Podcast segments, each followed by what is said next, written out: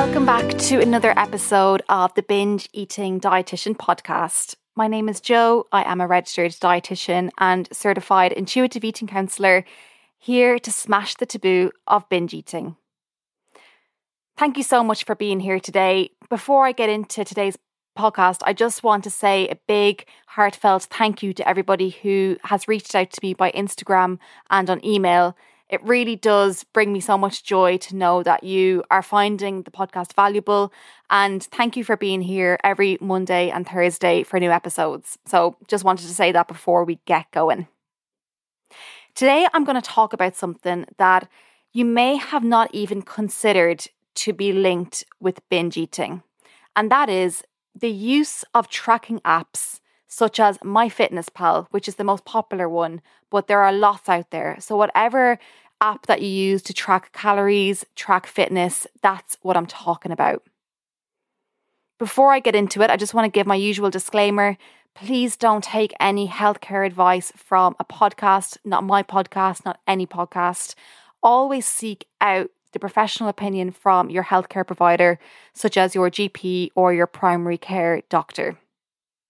And of course, if you have used an app like MyFitnessPal and you found it to be really beneficial, it didn't take away from your relationship with food, it didn't make you feel crazy or obsessed around food, then that's fine. I am happy for you. You know my motto once you're happy, I'm happy.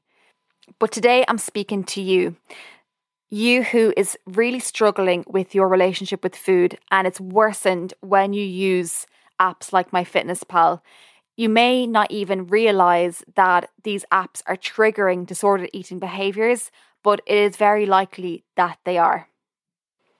I'm going to touch on my personal experience using these apps because, yep, hands up, I have used MyFitnessPal in the past to track calories in and out.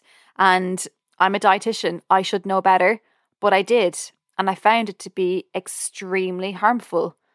So if I have felt that is it has impacted my relationship with food and I have all this professional ex- expertise and insight and qualifications, I know that you need this information. But this isn't just a podcast with me yapping on about my personal experience with using these apps. There is some body of research that has shown an association between using fitness tracking apps and eating disorders. To give a little bit of background and a bit of context to this, MyFitnessPal has about 200 million users and about a 4.7 star rating on the Play Store. So it is clearly a very popular app. It was recently sold. It was owned by Under Armour. Under Armour is a fitness clothing company. I'm sure if you've used the app that you're familiar with their logo. They use the app so people would get into the fitness journey and want to lose weight, track calories, quote unquote, get fit. And then they may be inspired to buy their clothing as a result. MyFitnessPal states on their website that the more consistently you track your calories, the more likely you are to lose weight. And this is nothing new.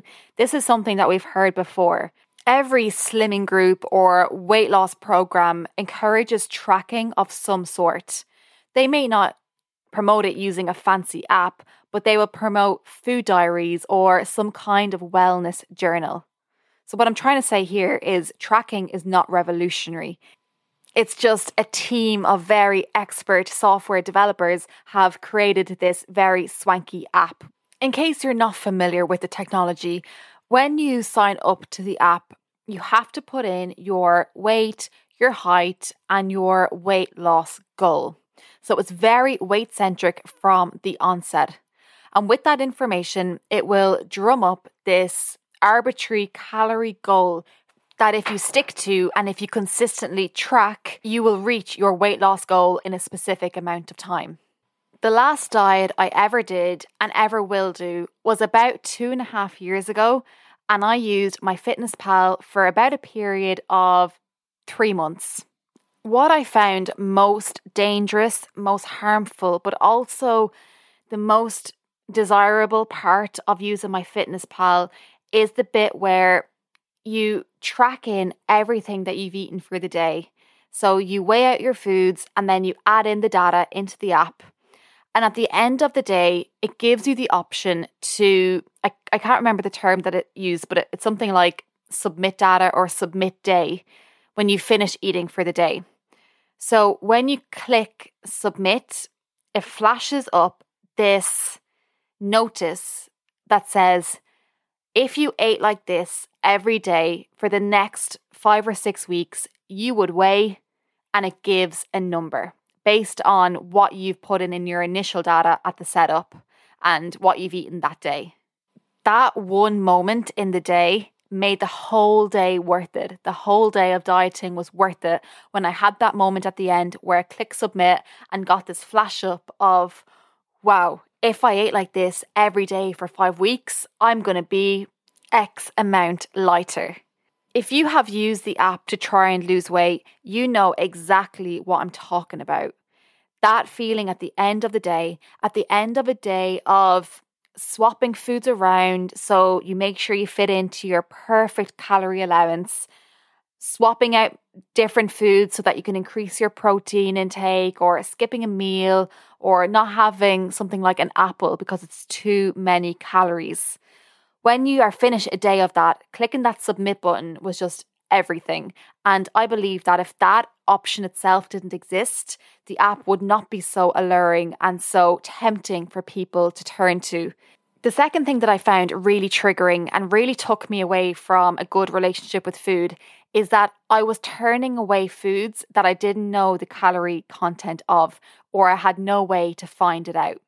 So, for example, I remember back then my mother in law sent this big batch of jams and she makes the most amazing jams. She's from Eastern Europe. We can't even conceive how good these jams are. There's nothing like them in Ireland.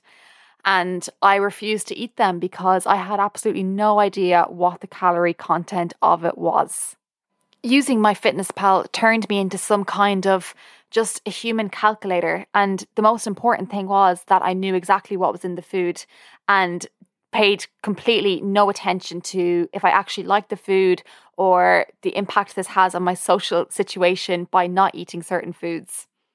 And lastly, before I get to the research behind this, this app felt like it controlled my life, like it dictated how I spent my day. If I met a friend for lunch on a Saturday afternoon, there was absolutely no way that I could also go around to another friend's for dinner or have any kind of special meal that night. It would have had to been something very boring, very bland because the app wouldn't allow for more than quote unquote one treat in one day. It becomes normal to buy yourself more calories by going for an extra long walk or doing another workout so that you have more calories banked up so that you are able to eat more without gaining weight. I think my experience is likely quite similar to yours, but if you had any different experience using MyFitnessPal or any other tracking app, I would love to hear it. So please do drop me a DM or an email and let me know how you got on with it. Moving on now into the research behind these apps and the association with eating disorders. In 2017, Levinson and colleagues conducted a study of 105 people who were recently discharged from eating disorder treatment. 96% of them were female and their average age was 25. So these 105, mainly women, were recruited to complete questionnaires of anxiety, depression, and eating disorder symptoms. Out of the 105 participants, 78, so 74%, reported that they had used MyFitnessPal to track calories.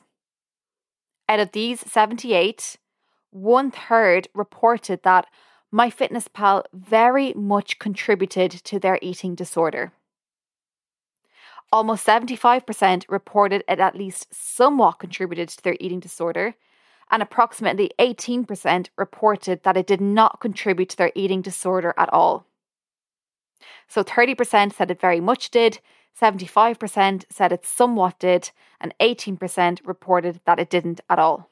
Of course, I can't say here, and the study doesn't say that MyFitnessPal caused the eating disorder or its symptoms, but with almost 75% reporting that it at least somewhat contributed to their diagnosed eating disorder, it certainly does show a link or an association between the two. Secondly, there was another study done in 2019 by researcher Jake Linardon. He recruited 122 male participants with an average age of 28. And they didn't have an eating disorder when they were recruited, but they did use fitness related social media sites, and that's actually how they recruited participants for the study. Of the group of 122 males, 69 of them, which was about 57%, reported that they had used MyFitnessPal to track their calories either now or in the past. Those 69 men were then asked whether they felt that it contributed to any pattern of disordered eating. Of the 69 men, 42% reported that MyFitnessPal did not contribute to disordered eating. So 42% said it didn't contribute at all. About a quarter, 27.5%, or 19 men, said it contributed somewhat or moderately. And 10%, which is seven men, said that it contributed very much. Interestingly, a fifth, or 14 men, of the 69 users did not answer the question. Again, does this prove that MyFitnessPal causes disordered eating or eating disorders? No, it definitely doesn't. However, 26 of the 69 MyFitnessPal users, which is 38%, report that MyFitnessPal contributed to some level of disordered eating. And remember, in this group, there was no diagnosis of any eating disorder when they were recruited. So, is this important? I really think it is. When I used the app two years ago, I forked out, I think it was about £40 for the premium version. And I was so bitter afterwards. I couldn't believe that I had actually paid that money for an app. However, the truth is that some people pay a far higher price. And although there is no research to say this conclusively, the media has reported cases of young people who claim that tracking their food intake is the primary cause of their diagnosed eating disorder. And the app actually responded to this and said that they do take measures to protect against disordered eating and eating disorders. If a user logs too few calories and at the end of their day they submit their calories and it's less than about 800, that an alert will show up that less than 800 calories is likely not sufficient to meet daily needs and it won't give that weight forecast for if you eat like this every day for five weeks, what is going to happen to your weight. The thing is, though, people aren't stupid and they find loopholes to get around these measures that the app puts in place. There was a study done by McCaig in 2019 and it looked at what people who use MyFitnessPal say about it on Reddit boards. The study found that people didn't really have to go to great lengths to get through these loopholes all they would have to do is switch to a different device or attempt to deceive the app by misrecording their data in a direction that facilitates weight loss. For example, overestimating calorie intake and underestimating exercise. And if you use the app, you'll know that you are able to share your profile with your friends. So, on these Reddit boards, in the study that McCaig did in 2019, it found that users were swapping their usernames in a bid to compete with each other to see who could get the lowest amount of calories or who could lose the most weight. And this is something that we see in eating disorder treatment centres quite a lot. There is a competitive nature with eating disorders, and there is a, a kind of rank that exists that some eating disorders are more severe than the others. And unfortunately, individuals compete with each other to get to the most severe case of disordered eating.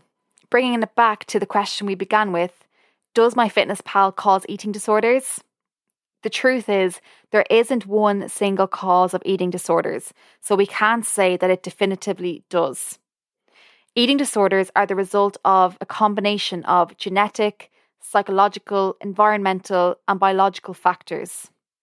While using MyFitnessPal probably doesn't cause eating disorders alone, it is definitely possible that it may exacerbate any tendencies that already exist. As I've spoken about lots before, perfectionism and been really rigid in your dietary intake is really conducive to disordered eating, and MyFitnessPal encourages that. Tracking calories in and calories out may encourage someone with an eating disorder tendency to get fixated and rigid on the numbers, aiming for a perfect day with a consistent calorie deficit, no matter what the social circumstances are, even if it means tracking at a family dinner or at a birthday party. If you still use these apps or you dip in and out or they're still on your phone, just think about what would happen if you deleted them and moved on? How does that make you feel? Does that fill you with anxiety and dread because you rely on the app so much now to tell you what to eat? If so, you may benefit from some one to one support. So either reach out to your GP or seek help from a registered dietitian, registered nutritionist, or a psychotherapist. All right, guys, I am going to leave you there. Thank you again for joining me. If you liked today's episode, do let me know. I'm on Instagram at binge.eating.dietitian. I would love to hear from you. I'm going to leave you now with another 30 second cereal box review, and I will see you in the next episode. Getting Better Bite by Bite, a survival kit for sufferers of bulimia nervosa and binge eating disorders by UK based Ulrike Schmidt, Janet Treasure, and June Alexander. This is one of the best books written for bulimia and binge eating disorders. Why I recommend this book is that the authors are some of the best researchers of eating disorders in the UK, and they have come together to produce this really easy to read but professional guide for how to get through whatever kind of eating disorder that you are experiencing.